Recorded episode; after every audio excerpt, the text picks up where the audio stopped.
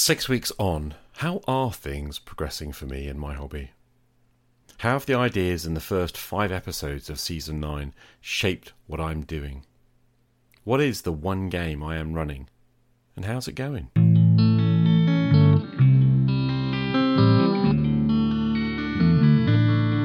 If you say the real life fills up your days and you don't have time to play, well, midlife is the best time to start a new role-playing phase.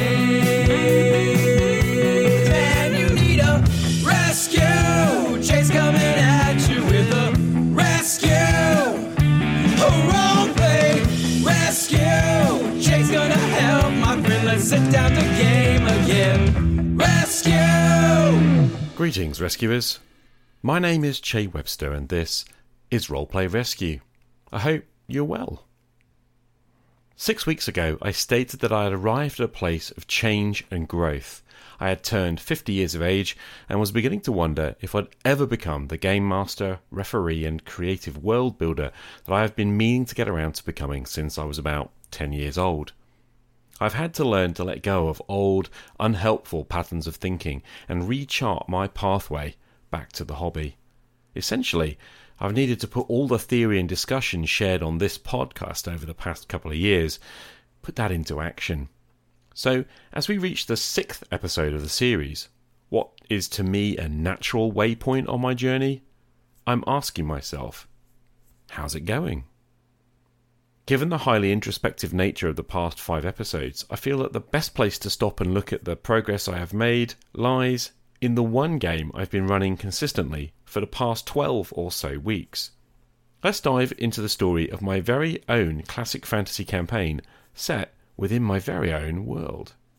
This is Season nine, Episode six, Mondays in Mystamyr. Rescue! Mystamyr is the classic fantasy realm I created for myself way back around two thousand sixteen. It began with a delve into the classic Dungeons and Dragons red box adventure that is cunningly named First Adventure. Shortly after, I shifted game system to Mythras Classic Fantasy, and things spiralled upward from there. Things truly began to take form as a larger entity following the invitation of Rodney Leary to add it to the official Greymire setting for Mythras Classic Fantasy. How could I say no? Despite my enthusiasm and the joy that came when The Terror of Ettinmarsh and Moonspike Tower were published, my energy for the realm eventually petered out, not least because, when I look back on it, I was setting up huge expectations for myself as Game Master.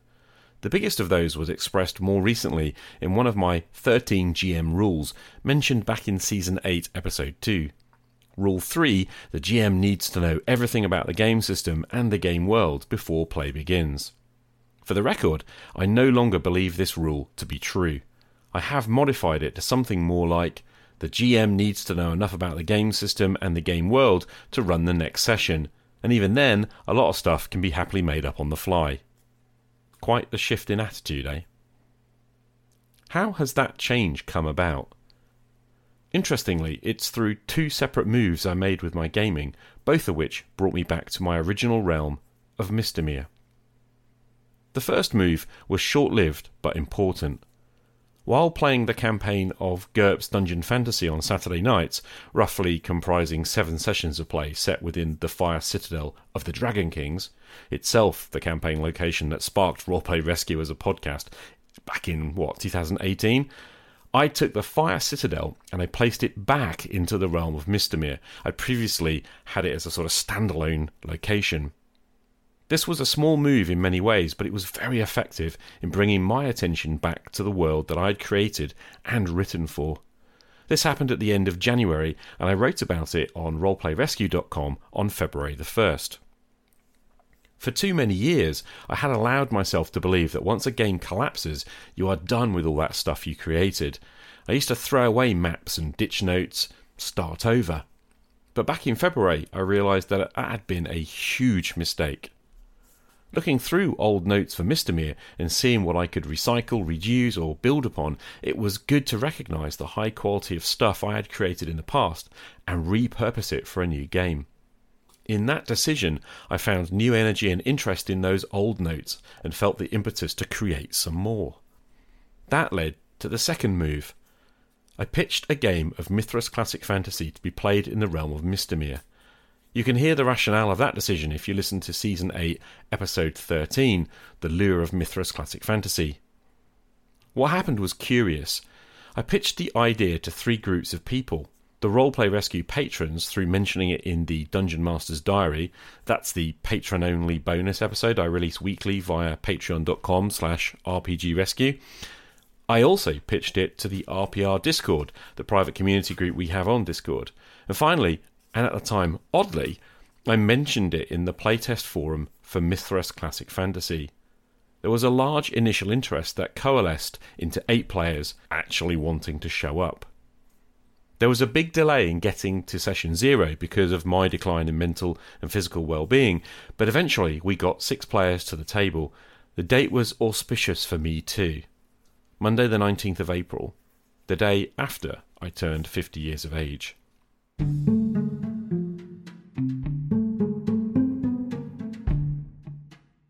The new game in Mystamyr was built around the framework of my earlier games. I set the player characters up in the village of Ennminster, the location of the Terror of Ettinmarsh, and decided to move the timeline of the realm along five years since the events of that module. In accordance with the broad belief that the player is sovereign over their character, albeit within the bounds of the world the G M has created, I let the players build their characters.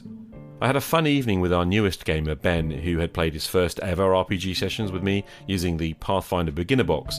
We got online and built his character together, working out some backstory ideas along the way.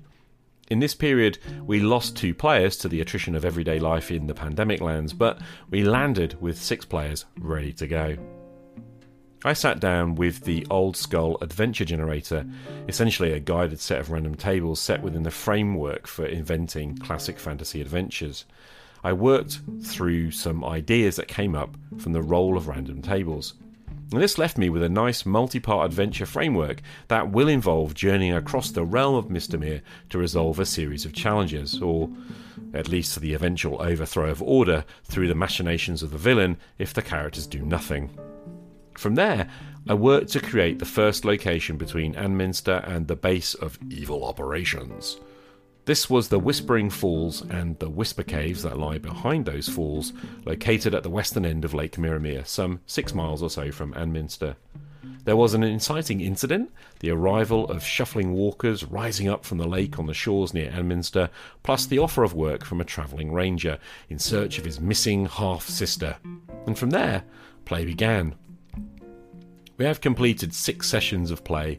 I have sketched a map for the second major location on the quest, and so characters are currently holed up inside that location. Given the adventure framework, I have material for about four more such kind of major large locations, and I have notes for several ancillary ones. The plan is to sketch maps and expand the notes as the players move their characters towards their own goals in the adventure. While I hope they will want to take on my villain, I have no fixed expectations. This is a sandbox game in which I sketch in the stuff I need just prior to each session and then see what the players want to do. In truth, I have been pushing myself to be more and more comfortable with fewer and fewer predetermined notes. This has saved me a lot of time and probably a great deal of heartache. Gaming has certainly become doable.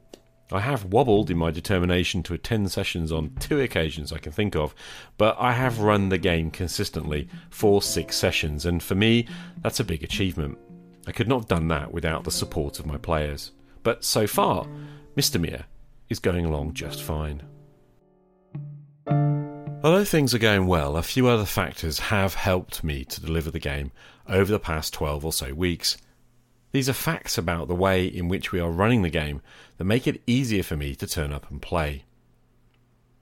Firstly, because Rod Leary, the designer and line editor of Mythras Classic Fantasy's rules, because he's a player, we decided to make the game a playtest of his forthcoming Player's Handbook.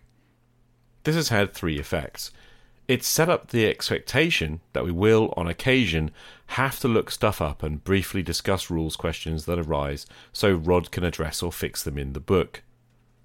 Also, it has allowed other players to become rules experts and supplement my own knowledge of those rules. And this means that it takes pressure off me to become the sole arbiter of how the game mechanisms are used. Additionally, I have been more engaged in learning the rules and questioning how things are resolved. And yeah, we've had quite a big impact on Rod's book. I think he's made five significant revisions to the draft based on things that came up in play. Secondly, while I'm playing online, I have minimised the usage of Roll twenty. The players who want to have been using digital character sheets, but not everyone is doing so. And I've been using real dice, which I enjoy much more, to resolve G M matters. I have used Roll twenty to sketch maps in the moment. The first session, I used a battle map image from the marketplace, but after that, I just freehand quick sketch the map outlines, user tokens, and the initiative tracker, and do pretty much everything else theatre of the mind. Lastly, my notes consist of two elements: hand-drawn maps sketched in my bullet journal for hobby notes, and digital notes stored on MyInfo, a Windows-based knowledge tool that I rather like because it's very easy to use. I had considered OneNote because I can access OneNote both on my P C and my iPad, making it more portable, but because this game is online and I am always at my P C, plus the fact that OneNote is more fiddly to use, I opted for MyInfo this time out. I might change that if I play a face-to-face game in the near future. The significance of these factors is that they have helped to downplay previously held beliefs about being G M, and they've shifted my behaviours. I don't have to know all the rules of the game before I play. It's okay for players to know the rules better than I do, and it's okay for the rules to get changed if we don't like them. Session to session, we've had quite a bit of change, and that's loosened up my approach to adjudication.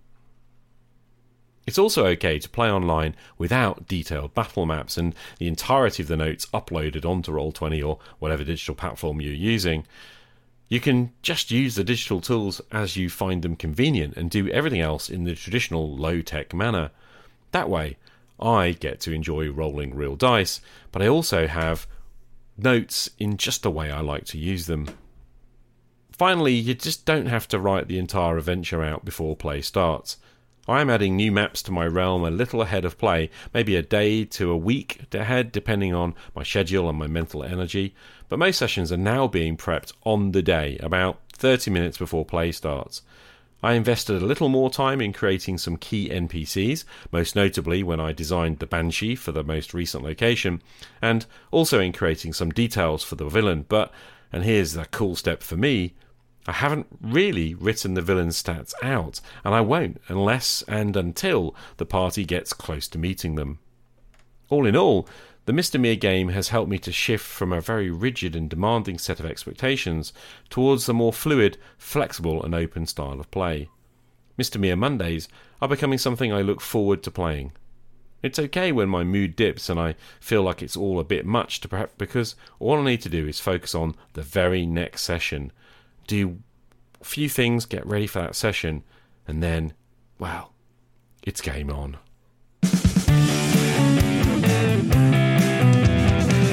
Rescue! So I guess the last thing to ask is, so what for you guys? I'm hoping that this episode has helped you to see that my own experience demonstrates a few of the theoretical things I've been talking about over the last couple of years. First of all, go back and reuse your maps, go back and reuse your locations, go back and reuse your notes that you've used in past games, whether or not they've been successful or failed. If it's been something you've used very successfully, why not just consider reskinning it? But if it's sort of fallen by the wayside or never actually met the players, then, well, you just use it as it is. That's what I've been doing. Secondly, have an adventure framework. I think I got this tip from not just Castle Old Skull, kind of laying out a process for me to follow, but actually really from the Angry G M. Thinking about the end point really helps me to focus on the waypoints in between. And then it's loosened me up enough to sort of slot in adventure activities, if you like, for the characters along the way. And it's extensible. I've got kind of in mind these six kind of big waypoints, but there's plenty of opportunity to veer off in other directions across the sandbox, or even for me to throw in extra stuff as ideas occur to me. I think thirdly, I've just not got hung up on creating everything up front. And that's given me flexibility. I can, first of all, adapt to the players as they kind of develop and grow within the setting. And secondly, it does allow me to learn the game as I go and perhaps adjust things a little bit from that learning, from that experience. All in all, I've been enjoying the experiment of kind of mucking about. And it has to be said, my players have been fantastic. They're very patient with me, which is incredibly important because, well, to be honest with you, I can be up and down like a flipping yo-yo. Anyway, I hope those three points are perhaps something you can pull out of this episode, and maybe some of the other things I've mentioned will also be of use. Thanks so much for listening. And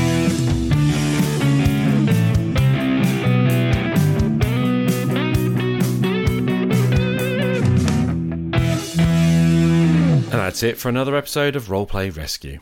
If you enjoyed the show and you want to support the podcast, there are a whole host of things that you could do. Most helpful of all, you could leave a review on iTunes or whatever podcast app you are using, and that will help to raise our profile. Alternatively, you could follow me on Twitter at ubiquitousrat and like or retweet episode announcements. And thanks to everyone who's doing that already. If you're on MeWe, you can look me up and connect, or you can find the Roleplay Rescue page and follow.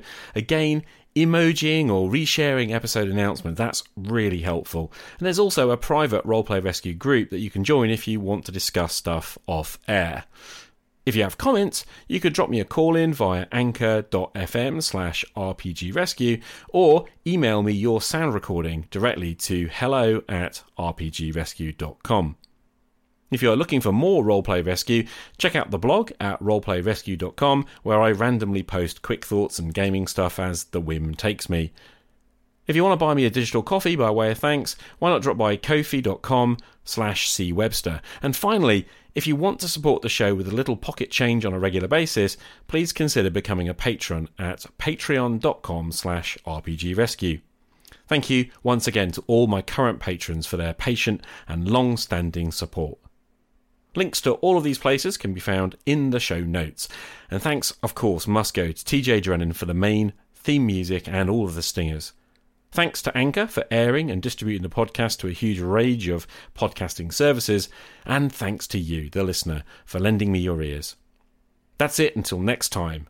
I'm Che Webster. This is Roleplay Rescue. Game on!